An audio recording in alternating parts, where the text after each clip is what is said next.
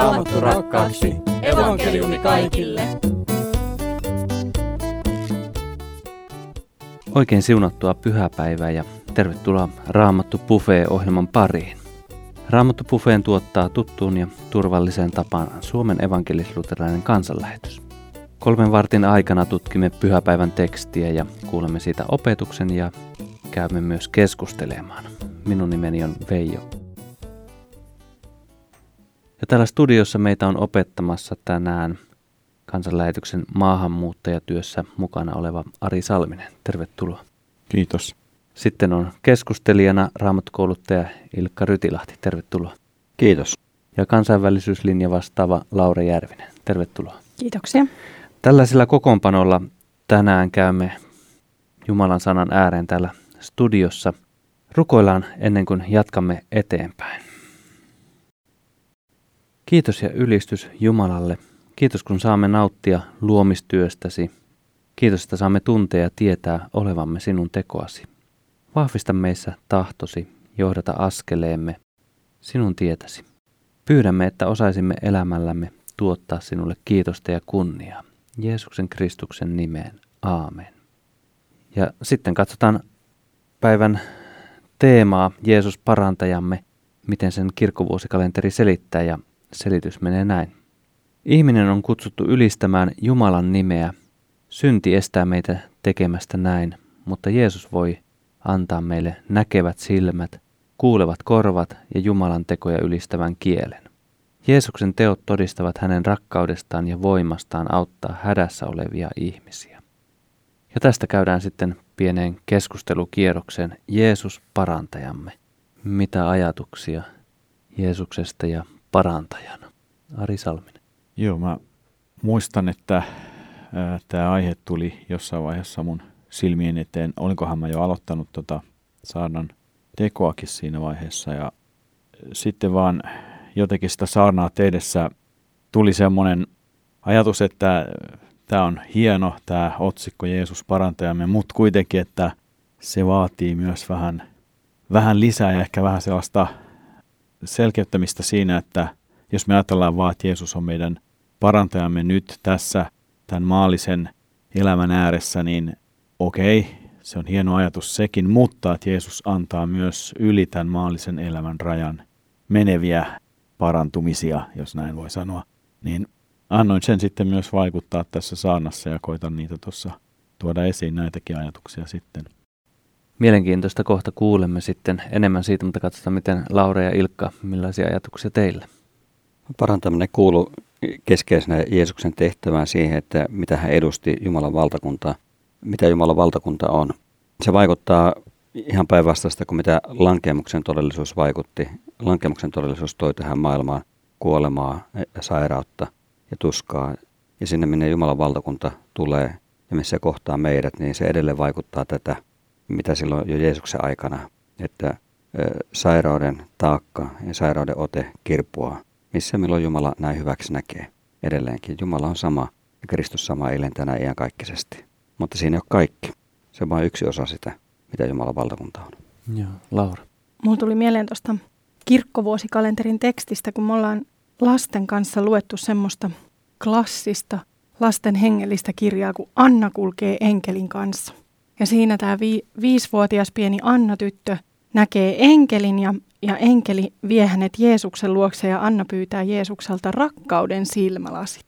Ja aina kun ne rakkauden silmälasit on Annalla silmillä, niin hän näkee ihmiset tavallaan Jeesuksen silmin, että hän näkee ne asiat, mitkä niitä ihmisiä vaivaa tai mikä heidän elämässä on hätänä tai, tai hän näkee niin kuin ne Jeesuksen silmin ne ihmiset ja, ja mun mielestä jotenkin Jeesus parantajamme, niin hän on myös, niin kuin, hän parantaa meidän näkökykyä, niin kuin, et ei vaan niin, että sokeat saavat näkönsä, vaan että, että me voidaan nähdä toiset ihmiset vähän samalla tavalla kuin mä ajattelin, että Aadam ja Eeva on nähneet toisensa paratiisissa, niin Jeesuksen avulla me voidaan nähdä toisemme niin kuin me todellisuudessa olemme.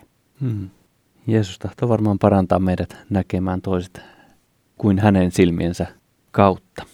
Jatketaan tästä pienestä keskustelukierroksesta sitten päivän evankeliumitekstin parin ja Tekstimme on tänään Markuksen evankeliumin seitsemännessä luvussa ja sen kolmekymmentäyksi jakeesta kolmekymmentäseitsemän jakeeseen. Ja Laura, pyydän, että luetko sinä tällä kertaa tuon evankeliumitekstin meille? Jeesus lähti sitten taas Tyroksen seudulta ja tuli Sidonin ja Dekapolin alueen kautta Galilean järvelle.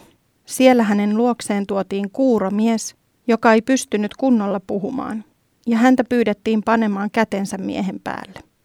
Jeesus otti hänet erilleen väkijoukosta, pani sormensa hänen korviinsa, sylkäisi ja kosketti hänen kieltään. Sitten hän katsahti taivaalle, huokasi ja sanoi kuurolle, Effata, se merkitsee aukene. Silloin miehen korvat aukenivat ja hänen kielensä vapautui niin, että hän puhui selkeästi.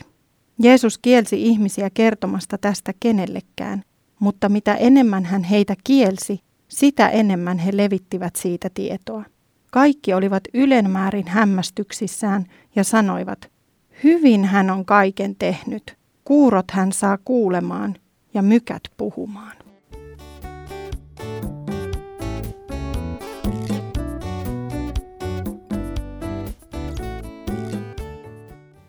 Kiitos. Tästä evankeliumitekstistä sitten Ari Salminen pääset opettamaan seuraavan musiikkikappaleen jälkeen, ja musiikkikappale on Jukka Leppilammen esittämä kappale Majataloja, teitä ja sanoja. Jukka Leppilampi esitti kappaleen Majataloja, teitä ja sanoja.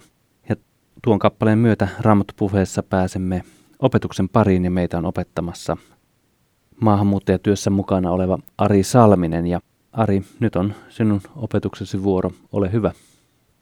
Jeesus saapuu pitkän vaelluksen jälkeen Galilean järven ääreen. Siellä hänen luokseen tuodaan kuuro, puhevammainen mies. Pyydetään, että Jeesus voisi laittaa kätensä tämän miehen päälle. Jeesus ei kuitenkaan heti ryhdy toteuttamaan tätä pyyntöä, vaan siirtää miehen erilleen kansanjoukosta yksityisempään ympäristöön. Siellä Jeesus parantaa miehen tavalla, jonka Markus kuvaa hyvin yksityiskohtaisesti. Jeesus pistää sormet miehen korviin, sylkee, koskee miehen kieleen, katsoo ylös taivaaseen, huokaa ja sanoo miehelle Effata, eli aukene tai avaudu. Jeesuksen toimintatapa tässä herättää varmasti monenkinlaisia kysymyksiä, joista yksi on tämä. Miksi Jeesus siirsi miehen pois väkijoukosta erilleen? Eli miksi Jeesus halusi enemmän yksityisyyttä kuin mitä väkijoukossa olisi ollut saatavilla? Vastaus tähän kysymykseen liittynee siihen Messiaan tehtävään, jota Jeesus Messiaana oli toteuttamassa. Lukemamme evankeliumitekstin viimeisissä jakeissa tulee sama ongelma ehkä selvemmin esiin. Suoritettuaan tämän parantamisihmeen Jeesus nimittäin kieltää ihmisiä kertomasta siitä eteenpäin. Kielto ei tosin auta, vaan Markus kertoo, että mitä enemmän Jeesus kielsi, sitä enemmän he julistivat. Tästä huolimatta Jeesuksen toimintatapa, joka siellä täällä tulee Raamatussa esille, on se, että hän ei halunnut suurta julkisuutta ihmetteoilleen. Miksi näin? Emmekö sanoisi niin kuin Jeesuksen veljet aikanaan hänelle sanoivat, koska sinä näitä tekoja teet, niin ilmoita itsesi maailmalle. Tämä on varmasti ihan perusteltu ehdotus, vaikka näistä Jeesuksen veljistä kerrotaankin, että he tätä ehdotusta esille tuodessaan eivät uskoneet Jeesukseen. Mitä Jeesus sitten vastasi tähän veljensä ehdotukseen? Minun aikani ei ole vielä tullut. Tehdessään ihmettekoja ja nähdessään kansan reaktioita Jeesus ilmeisesti näki selvästi sen vaaran, että kansa saattaa tehdä hänestä jonkinlaisen sankarin itselleen, leipäkuninkaan, joka tuo kansalle hyvinvointia ja arvostusta. Ja oikeastaan sellainen sankarihan Jeesus kyllä onkin. Hän on kuningas, joka vie kansansa ikuiseen hyvinvointiin ja iloon, mutta hänen tiensä piti kulkea kärsimyksen ja ristin kautta, kuolemisen ja kaiken romahtamisen kautta. Ja tämä taas ei sopinut siihen kuvaan, jonka hänen ihmetteoistaan innostunut kansa halusi hänestä tehdä. Tästä käsin on ehkä helpompi ymmärtää tätä Jeesuksen toppuuttelua. Tämä Jeesuksen luokse tuotu mies oli fyysisesti vammainen. Hänen kuulonsa ei toiminut ja ilmeisesti siihen liittyen ei puhekykykään ollut täydellinen. Sellaiseen vammaisuuteen liittyy varmasti paljon raskaita asioita. Mutta ajattelen myös niitä vammoja, jotka ovat varmasti yleisempiä ja jotka myös liittyvät kuulemiseen ja puhumiseen. Millaisia asioita sinä mielelläsi kuulet ja kuuntelet toisista ihmisistä? Tuottaako enemmän iloa kuulla jonkun onnettomuuksista ja vaikeuksista kuin se, että saa kuulla jonkun menestyneen? Ehkä meille vähemmän tärkeiden ihmisten kohdalla onkin niin, että suomme ainakin joskus heille menestystä. Mutta entä ne ihmiset, jotka käyvät vähän väliä niin sanotusti hermoillemme? Eikö olekin mukavaa kuulla, kuinka he saavat ansionsa mukaan? Oppivat pahan olemaan. Ja entäpä puhuminen? Onko mukavampaa puhua vähän ikäviä asioita, varsinkin niistä ihmisistä, joita ehkä vähän kadehdimme? Vai puhua hyvää, oikein etsiä niitä hyviä asioita jokaisen ihmisen kohdalla? Minkälaisia asioita sinun kielesi tuo esiin muista ihmisistä? Jumalan käskyissä meitä kehoitetaan oikeanlaiseen puhumiseen ja kuulemiseen. Toinen käsky, älä turhaan lausu Herran sinun Jumalasi nimeä, kieltää meitä puhumasta väärällä tavalla Jumalasta. Ja samalla on hyvä huomata, että myös tällaisen vääränlaisen Jumala-opetuksen hyväksyminen, eli siinä mielessä kuuleminen, on tämän käskyn rikkomista. Myös samoin kahdeksas käsky puhuu siitä, miten me puhumme ja kuulemme. Älä sano väärää todistusta lähimmäisestäsi. Oletko sinä puheillasi antanut väärän todistuksen Jumalasta ja lähimmäisestäsi? Oletko ehkä myös ajatellut, ettei tämä toisesta ihmisestä väärin puhuminen nyt niin suuri synti ole? Se ihminenhän on oikeastaan ansainnut tämän. Minähän puhun vain totta. On hyvä huomata, että Jumala ei ota kevyesti sitä, että hänen käskynsä rikotaan. Jumalan käskyn rikkominen herättää Jumalan oikeudenmukaisen vihan. Synti on Jumalan vihaama asia. On oikein tuntea syyllisyyttä, jos on näissä käskyissä rikkonut. Mies, joka ei kuullut ja pystyi vain epätäydellisesti puhumaan, sai Jeesukselta avun. Jotenkin puhuttelevaa on Markuksen mainitsema kohta, kun juuri ennen Jeesuksen sanaa tuolle kuurolle miehelle, aukene, juuri ennen tätä sanaa, Jeesus huokaa. Jälleen yhden ihmisen synti ja sairaus vaihtoi kantajaa. Tämän jälkeen mies puhuu. Ja mitä hän puhuu? Emme saa siitä tarkkaa tietoa, mutta varmasti oli miehen kielen päällä ensimmäisenä ylistys ja kiitos Jumalalle ja Jeesukselle. Jeesus rakkaudessaan kantoi tuonkin miehen synnin ja sairauden ristille, ja ehkä uusi suu ja uudet korvat saivat nyt uuden kosketuksen Jumalan sanaan. Ehkä tuo parannettu mies oli juuri yksi noista, joita täytyy jopa vähän kieltääkin, etteivät puhuisi tästä Jeesuksen ihmetteosta eteenpäin. Jumalan sana tuli rakkaaksi, sitä haluttiin puhua ja kuulla. Ehkä näin kävi. Elämme synnin ja sairauden maailmassa. Kaikenlaista sairautta ja vaivaa riittää elämämme tielle. Myös oma syntisyytemme on jatkuva seuralaisemme tällä tiellä. Omat puheemme voivat meitä kaduttaa. Mutta Jeesus on ottanut kaikki nämä kannettavakseen ja on tämän kaiken tähden myös sinun syntiesi tähden antanut täydellisen ja riittävän sovitusuhrin Kolkatan ristillä. Raamattu kuvaa Jeesuksen meille monessa kohdassa parantajana, mutta mikä vielä enemmän, Raamattu kuvaa hänet meille sellaisena parantajana, jolla on valta antaa meille parempi, uusi ja ikuinen elämä. Jeesus on sellainen parantaja, jota saamme oikeastaan sanoa pelastajaksi. Hän pelastaa meidät ikuiseen elämään. Ottamalla tuon evankeliumitekstissä kuvatun miehen kuulo- ja puhevajavuudet pois tältä mieheltä ja antamalla hänen taas kuulla ja puhua normaalisti, Jeesus näyttää meille, kuinka hän haluaa toimia meidänkin kanssamme. Me tulemme hänen luokseen monin tavoin vajavaisina, mitä tulee kuulemiseemme ja puhumiseemme, ja häneltä me saamme avun. Hän antoi itsensä, että meillä olisi synnit anteeksi, että me saisimme uuden suun ja uudet korvat, puhua ja kuulla Jumalan armon täyteistä sanaa. Tällainen parantaja ja pelastaja Jeesus on edelleen tänä päivänä. Tällä tavalla hän haluaa kohdata sinutkin. Hän on ristillä sinun sijassasi ja sinun syntisyytesi kantaen valmistanut kaiken vuodattamalla oman uhriverensä, niin että saat tulla yhteyteen hänen kanssaan, elävän Jumalan kanssa, sinun parantajasi ja pelastajasi kanssa.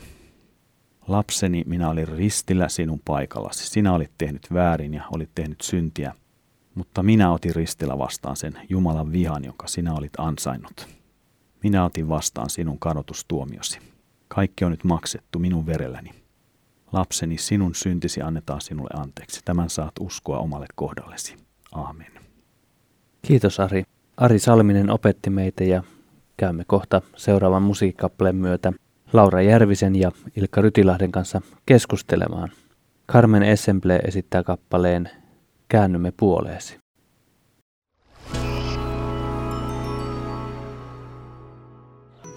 Kansanlähetyksen ohjelmia tehdään Raamattuun luottaen. Jumala kohtaa meidät erityisesti sanansa kautta. Soittamalla numeroon nolla kuusi nolla nolla, sata yhdeksänkymmentä, yhdeksänkymmentä tuet työtämme niin lähellä kuin kaukana. Puhelun hinta on kaksikymmentä euroa neljäkymmentäviisi senttiä. Anna lahjasi numerossa nolla kuusi nolla nolla, sata yhdeksänkymmentä, yhdeksänkymmentä. Kiitos lahjastasi. Jumala sinua ja lahjasi siunatkoon.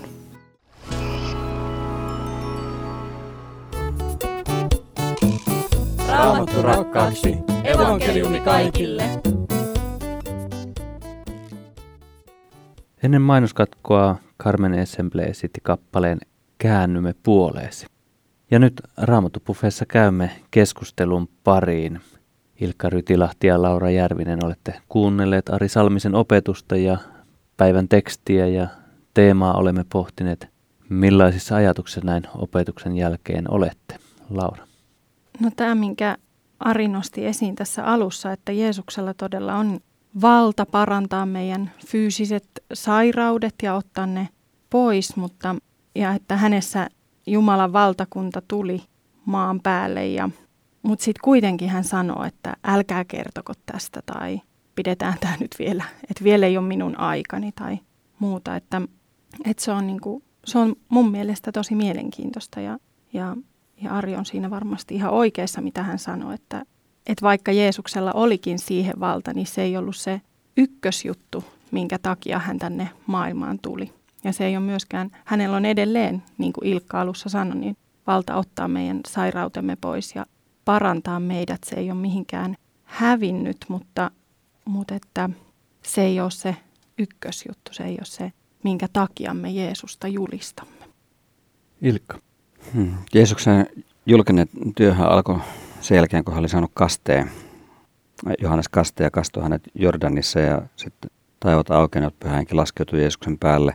Pyhä henki täytti hänet myöskin ja isä puhui hänelle ja sanoi, että poikani hän on mielistynyt. Ja myöskin siinä samassa yhteydessä toteutuu tuo Esan profetia, että katso minun palvelijani, johon minä olen mielistynyt. Tuota. Esan kirjan tuota, luvussa neljäkymmentäkolme on tässä puhetta ja kun ajattelee Jeesuksen elämää, niin Jeesus toteutti todellakin sitä, mitä oli etukäteen sanottu ja ennustettu. Että hän oli niin ihan selvät tuota nuotit tai sävelet, että millä tavalla toimia ja mitä tehdä. Isän kirjan tuota, neljäkymmentäkaksi luvun alussa on siis tämä, että katso minun palvelijani, jolle minä annan voiman, minun valittuni, johon olen mieltynyt. Henkeni olen laskenut hänen yllä, hän tuo oikeuden kansojen keskuuteen. Ja sitten vähän myöhemmin sanotaan näin, että jakeessa kuusi loppupuolella. Sinut minä asetan toteuttamaan sen liiton, jonka olen tehnyt tämän kansan kanssa kaikkien kansojen valoksi, avaamaan sokeat silmät, päästämään kahlitut vankeudesta, tyrmästä, jotka sen pimennossa istuvat. Ja siis kun Jeesus kohtasi jatkuvasti ihmisiä, joilla oli sitten jos jonkinlaista sairautta ja ongelmaa, ja hän kohtasi juuri tästä todellisuudesta käsin.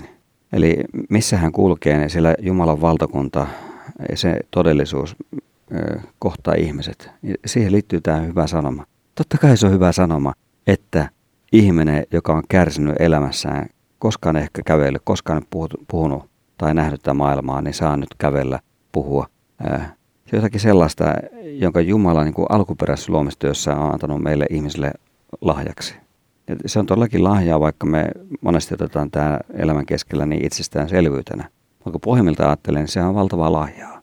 Ja se lahjan menettäminen on omalla tavallaan kuin rajoittava ja kauhea asia. Tokihan sen kanssa ihminen voi oppia tekemään ja elämä voi tulla siunatuksi myöskin siitä huolimatta, että näitä rajoitteita on. Mutta Jumalan alkuperäisen luomistahtohan se ei kuulu. Ja nyt missä Jeesus liikkuu ja kulkee, niin tämä Jumalan suunnitelma toteutuu ja ihmiset saavat avun. Mutta siinä on aina sitten tämä toinen osapuolesti myöskin ihmiset, että et millä tavalla ihmiset suhtautuu ja miksi he suhtautuvat niin kuin he suhtautuvat Jeesukseen. Eli heillä on myöskin omat ajatuksensa ja käsityksensä monesti hyvin hatarat ja epäselvät. Ja Jeesus ei halua todellakaan, niin kuin se tässä saarnan alkupuolella jo kerrot, niin Jeesus ei halua antaa sellaista kuvaa itsestä, että hän on vain jotakin sellaista ihmisten toiveiden täyttäjää. Meidän niin kuin tarpeemme on paljon syvemmällä kuin vain näissä fyysisissä ongelmissa ja sairauksissa. Ja sen takia Jeesuksen persoonaan ja salaisuuteen liittyy se, se seikka, että, että hän haluaa ilmoittaa itsensä sillä tavalla, että ihmisille ei jää vajata kuvaa hänestä. Että hän on vain yksi ihmettä tekijä, mutta ihmettä tekijöitä joukossa.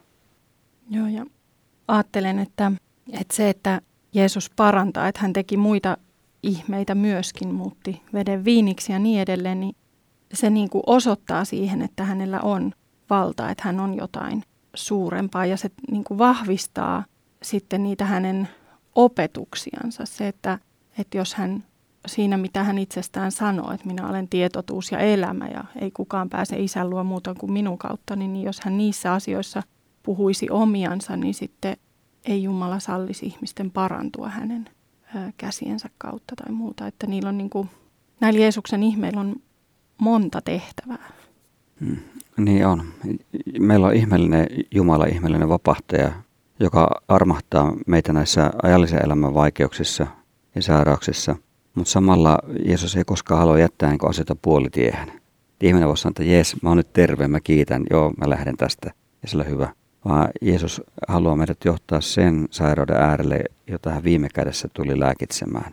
Eli se sairaus on siinä, että me olemme synnin vallassa ja sen takia olemme kuoleman vallassa. Kuolema on synnin palkka. Ja sitten me olemme ansainneet, emme Jumalalta iankaikkista elämää, vaan iankaikkisen kadotuksen.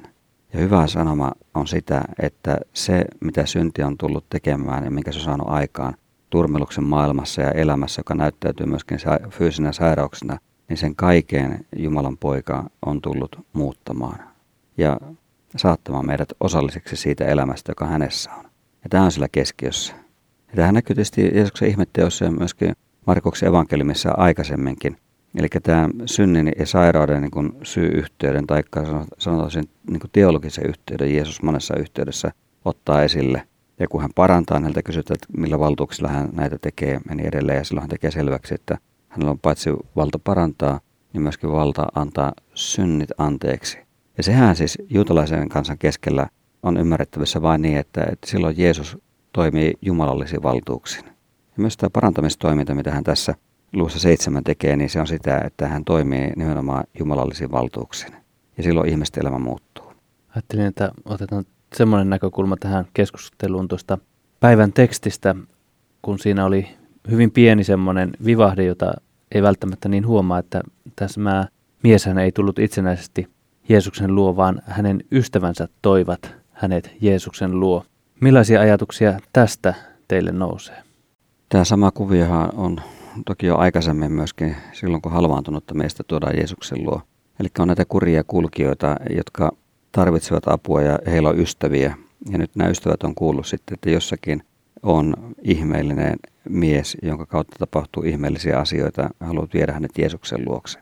Ja se on siunaukseksi tietenkin tällä, tällä miehelle. Mutta samalla tämä kertoo myöskin siitä, niin kuin heidän, miten he välittävät tästä miehestä. Hän ei ole heille merkityksetön ihminen tässä elämässä, vaan syystä tai toisesta he kantavat huolta hänestä ja hänen hyvinvoinnistaan. Mutta Jeesus merkitsi varmasti niin kuin aivan ainutlaatuista mahdollisuutta, jota mahdollisuutta he eivät halunneet sitten jättää käyttämättä. Eli he turvautuvat Jeesukseen. Tämä kertoo laajemminkin siitä uskosta ja, ja asenteesta, joka ihmisillä oli. Ja tällaisen asenteeseenhän Jeesus on, on sitten mieltynyt kyllä. Joo, ja niin kuin mä ajattelen, että meidän on syytä ottaa mallia näistä tällaisista ystävistä, jotka kantaa apua tarvitsevia Jeesuksen luokse, että, että me saadaan tänäkin päivänä kantaa rukouksessa meidän sairaat ja kuorman alla olevat läheiset Jeesuksen eteen ja pyytää, että Jeesus antaisi heille avun. Ja myöskin näille meidän läheisille kertoa Jeesuksesta, joka tuo ennen kaikkea ja tärkeimpänä niin iankaikkisen avun. Ja kyllä Jeesus on sillä tavalla ihmeellinen, että hän on sama eilen tänään iankaikkisesti. Tässä ihan ö, nyt viimeisten viikkojen aikana on yhden pastoriystäväni kautta kuullut, kun hän on ollut Majataloilloissa tuota, ja siellä sitten opettaneet ja julistaneet ja pitäneet Jumalan valtakunnan sanaa esillä, niin ihmiset, kun on lähettänyt sitten palautetta tavalla tai toisella, niin ne on kertonut, että, että he on kokenut jonkun paranemisen. Että kyllä niin kuin Jumala toimii, miten ja milloin hän hyväksi näkee. Me voidaan niin kuin Jumalaa vaatia johonkin tiettyyn, että Jumalan täytyisi taipua niin kuin meidän tahtoamme. Miksi hän jonkun ihmisen sairautta ei ota pois, jonkun ihmisen sairauden hän ottaa pois. Miksi näitä ei tapahdu enemmän tai niin edelleen, niin tässä on jotakin edelleen siitä pidättyvyydestä, joka on todellisuutta täällä. Mutta sitten jos ajatellaan maailmanlaajuisesti Jumalan valtakuntaa, niin, niin kyllä niitä maailmankolkkia löytyy, jossa Jumalan valtakunnan työ menee eteenpäin hyvin vahvasti. Ja osa sitä todellisuutta on se, että ihmiset kokee myöskin fyysistä paranemista. Ja se herättää heidät kysymään, että kuka on hän, joka antaa tällaisen avun. Ja silloin päästään eteenpäin siihen, että Jeesus ei ole vain synnin parantaja, siis nimenomaan hän ei ole vain sairauden parantaja, vaan hän on meidän syntiemme sovittaja. Ja hän on meille, me kuitenkin kuolemme, vaikka, me kuitenkin, vaikka kuinka parantuisimme täällä, niin me kuitenkin kohtaamme fyysisen kuoleman. Mutta Herra on tämän kuolemankin voittaja. Ja sen takia niin kuin hänen turvautuminen ja hänen varansa jääminen on parasta, mitä meillä voi tapahtua, koska silloin me emme ole häviäjiä, vaan me olemme osallisia siitä katoamattomasta elämästä, joka hänellä on. Katsotaanpas toinen juttu tuolta tekstistä. Ari, tuossa toitkin opetuksessa esille, että Jeesus antoi tälle parannettavalle ihmiselle tällaista yksityisyyden suojaa, kunnioitti häntä suuresti sillä, että veti pois ihmisten sieltä keskiöstä ja sitten kävi tekemään tämän parannustapahtumaan, ja itselleni jotenkin aina tämän tekstin äärellä niin kuin pysähtyy tähän, että Jeesus tekee tässä erilaisia, hän koskettaa, ja jopa tämä erikoinen sylkäisy, mitä se sitten tarkoittaa tässä, mutta kumminkin, että Jeesus ihan fyysisesti on tämän ihmisen kanssa siinä parantamishetkessä, niin mitä se kertoo Jumalasta oikein? Jeesus on Jumala. Niin mä en tiedä, onko mulla ainakaan mitään syvää teologista ymmärrystä näihin sanoihin tai siihen Jeesuksen parantamismetodiin, mutta, mutta ainakin kun Uusi testamentti kuvaa niitä eri tilanteita, missä Jeesus kohtaa sairaan ihmisen, niin ei hän, niin kuin, että hän toimii joka kerta vähän eri tavalla. Että tässä, tässä hän ö, koskettaa kieltä ja, ja sylkäsee ja niin edelleen. Ja sitten toisessa kohtaa hän tekee tahnaa, jonka hän sivelee sokean miehen silmille. Tai, että hän toimii niin kuin eri ihmisten kohdalla eri tavalla. Silloinkin, kun hän niin kuin parantaa. Yhtä hän koskettaa ja yhdelle hän puhuu ja niin edelleen. Öm, niin. Et, et meillä on niin kuin Jumala, joka kohtaa meidät henkilökohtaisesti, et ei me olla, et, tai mulle että ainakin puhuu siitä, että me ei olla niin kuin sellaista yhtä samaa syntisäkkien massaa Jumalalle tai sairaiden ja parannusta tarvitsevien massaa Jumalalle, vaan että me ollaan jokainen erikseen hänelle rakkaita ja hän haluaa meistä jokaisen erikseen kohdata. Ja hän tietää sen tavan, mikä on niin kuin ton miehen kohdalla syystä tai toisesta, ehkä siihen on ollut teologisetkin perustelut, niin toi on ollut se oikea tapa kohdata tuo kuuromies. Mutta sitten äm, meidän jokaisen kohdalla Jumala varmasti tietää parhaiten, että mikä on se oikea tapa kohdata Laura Järvinen tai Ari Salminen tai sut, joka nyt oot siellä radion äärellä. Mm, kyllä. Tämä Jeesuksen teko, miten hän huomioi ihmisen, niin se kantaa kuitenkin sisällään sen suuren Raamatun ajatuksesta, että hän on meidän parantajamme. Mutta parantaakohan meidät tässä ajassa? Parantaako Jumala minut tai jonkun läheisen vielä tässä ajassa vai ei? Niin se on toinen juttu. Ja lukemattomat eivät parane. Mutta niin kuin suurin asia, niin kuin mikä meille voi tapahtua, on kuitenkin se, että ei tapahtuu ajallisessa elämässä paranemista taikka ei, on se, että me suostutaan sen hyvän parantajan käsiin, joka haluaa parantaa meidät kerran ikuisesti. Koska meillä on se lupaus, että me tulemme saamaan saman ruumiin virheettömän täydellisen kirkastetun iankaikkisuuteen asti yltävän ylösnousemusruumiin, joka on jo hänellä tänä päivänä, Herralla. Että se lupaus meillä on olemassa, hän luo kaiken uudeksi. Mutta se liittyy vasta sitten uuteen luomakuntaan ja Jumalan valtakunnan koittamiseen ja siihen, että tämä vanha todellisuusmaailma väistyy. Ja siinä niin kun, äm...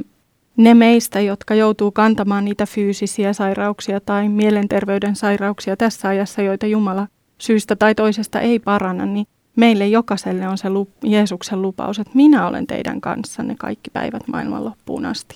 Et siinä niin kuin, jos me ol, minä olen yksi niistä, tai jos sä kuulija olet yksi niistä, jotka tässä ajassa joutuu kantamaan sairauden taakkaa, niin, niin sitä ei joudu kantamaan yksin, vaan vierellä kulkee koko ajan ristiinnaulittu ja ylösnoussut Jeesus Kristus.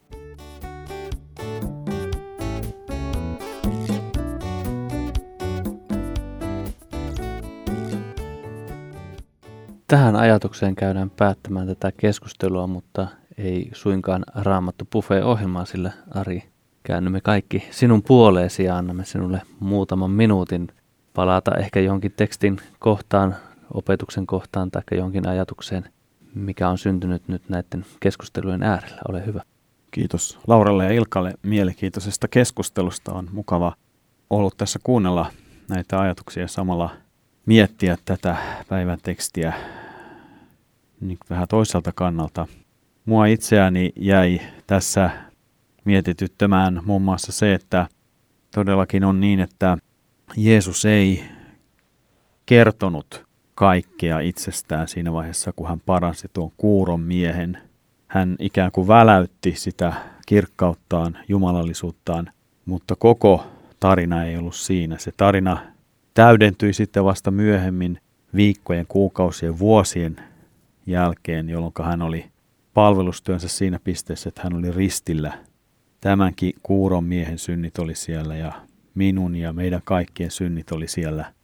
Ja siinä, kun hän ristillä kuoli ja huusi, että isä, miksi minut hylkäsit, niin siinä hän niin kuin teki täydelliseksi työnsä. Se on täytetty, hän sanoi. Eli siinä se koko kuva oleellisin osin niin kuin hänestä kirkastuu. Ja se pitää myös ymmärtää, kun me mietitään sitä, miten Jeesus nyt tänä päivänä toimii maailmassa, niin miksei hän paranna minua tai miksi, miksi tuo lähe, läheinen ihmiseni, niin, jota on saanut seurata vuosikausia, niin joutuu elämään tuommoisissa tuskissa tai miksi tuon ja tuon perheen lapsi kuoli nuorena täysin liian varhain. Miksi Jumala, miksi tämmöisiä asioita?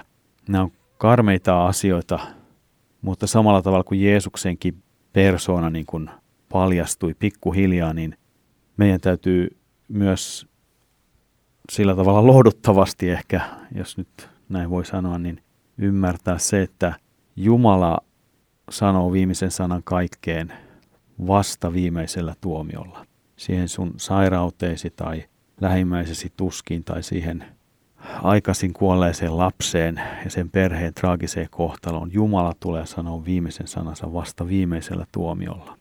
Joku voi ajatella, että se on aika karmeata, miksei Jumala sano jo nyt. Jumala on sanonut nyt jo sillä tavalla viimeisen sanansa, että katso ristiinnaulittuun Jeesukseen. Siellä on sun synnit ja sun sairaudet kaikki sovitettu Jumalan edessä. Ne on kaikki ratkaistu. Sä saat omistaa sen jo nyt ja kerran se realisoituu viimeisellä tuomiolla. Niin kuin tämä on se lohdutus, jonka Jumala tarjoaa. Ja tämä lohdutus tarjotaan nyt sinulle, meille täällä studiossa ja siellä radiovastaanottimien ääressä niin sanan kautta. Niin kuin ajatellaan, että Jeesus tuli tuo kuuron miehen luokse ja, ja varmaan siinä kuuromies ihmetteli, kun kaverit siinä jotain juttelee, huulet käy, ja, mutta ei mitään ääntä kuulu, kun ei ole kuuloaistia. Sitten hän näki Jeesuksen ja Jeesuksenkin huulet kävi. Ja yhtäkkiä sieltä Jeesuksen huulista kuului, että aukene. Ja silloin se, silloin se tapahtui. Silloin hän sai ku, niin kuin kuulon. Samalla tavalla Jumala toimii sanansa kautta. Sillä hän avaa meidän sydämemme ja antaa meille uskon, joka kantaa ikuisuuteen asti. Antaa meille iankaikkisen elämän. Jumala toimii jostain kumman syystä sanansa kautta. Ja muistetaan, että Jeesus on myös yhdeltä nimeltään Jumalan sana. Tätähän, tätä sanaa kannattaa kuunnella, vaikka olisi kuurokin.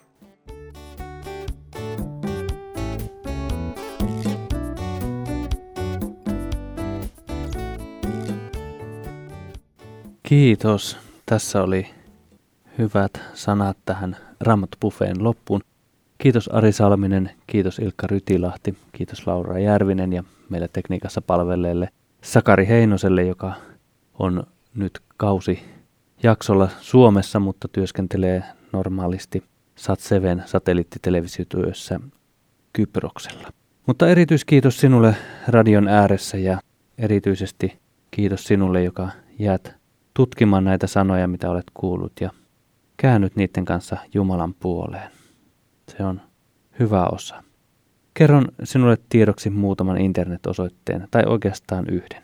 kansanlähetys piste fi-osoitteesta löydät myös nämä Raamattu pufee-ohjelmat, jos haluat kuunnella niitä uudelleen, kuin meidän lähetyskeskuksemme Jumalan palvelukset, ja löydät myös tietoa tämän ohjelman tuottajasta, joka on Suomen evankelis-luterilainen kansanlähetys. Minä kiitän sinua seurasta ja pyydän, että anna Jumalan sanan vaikuttaa elämässäsi.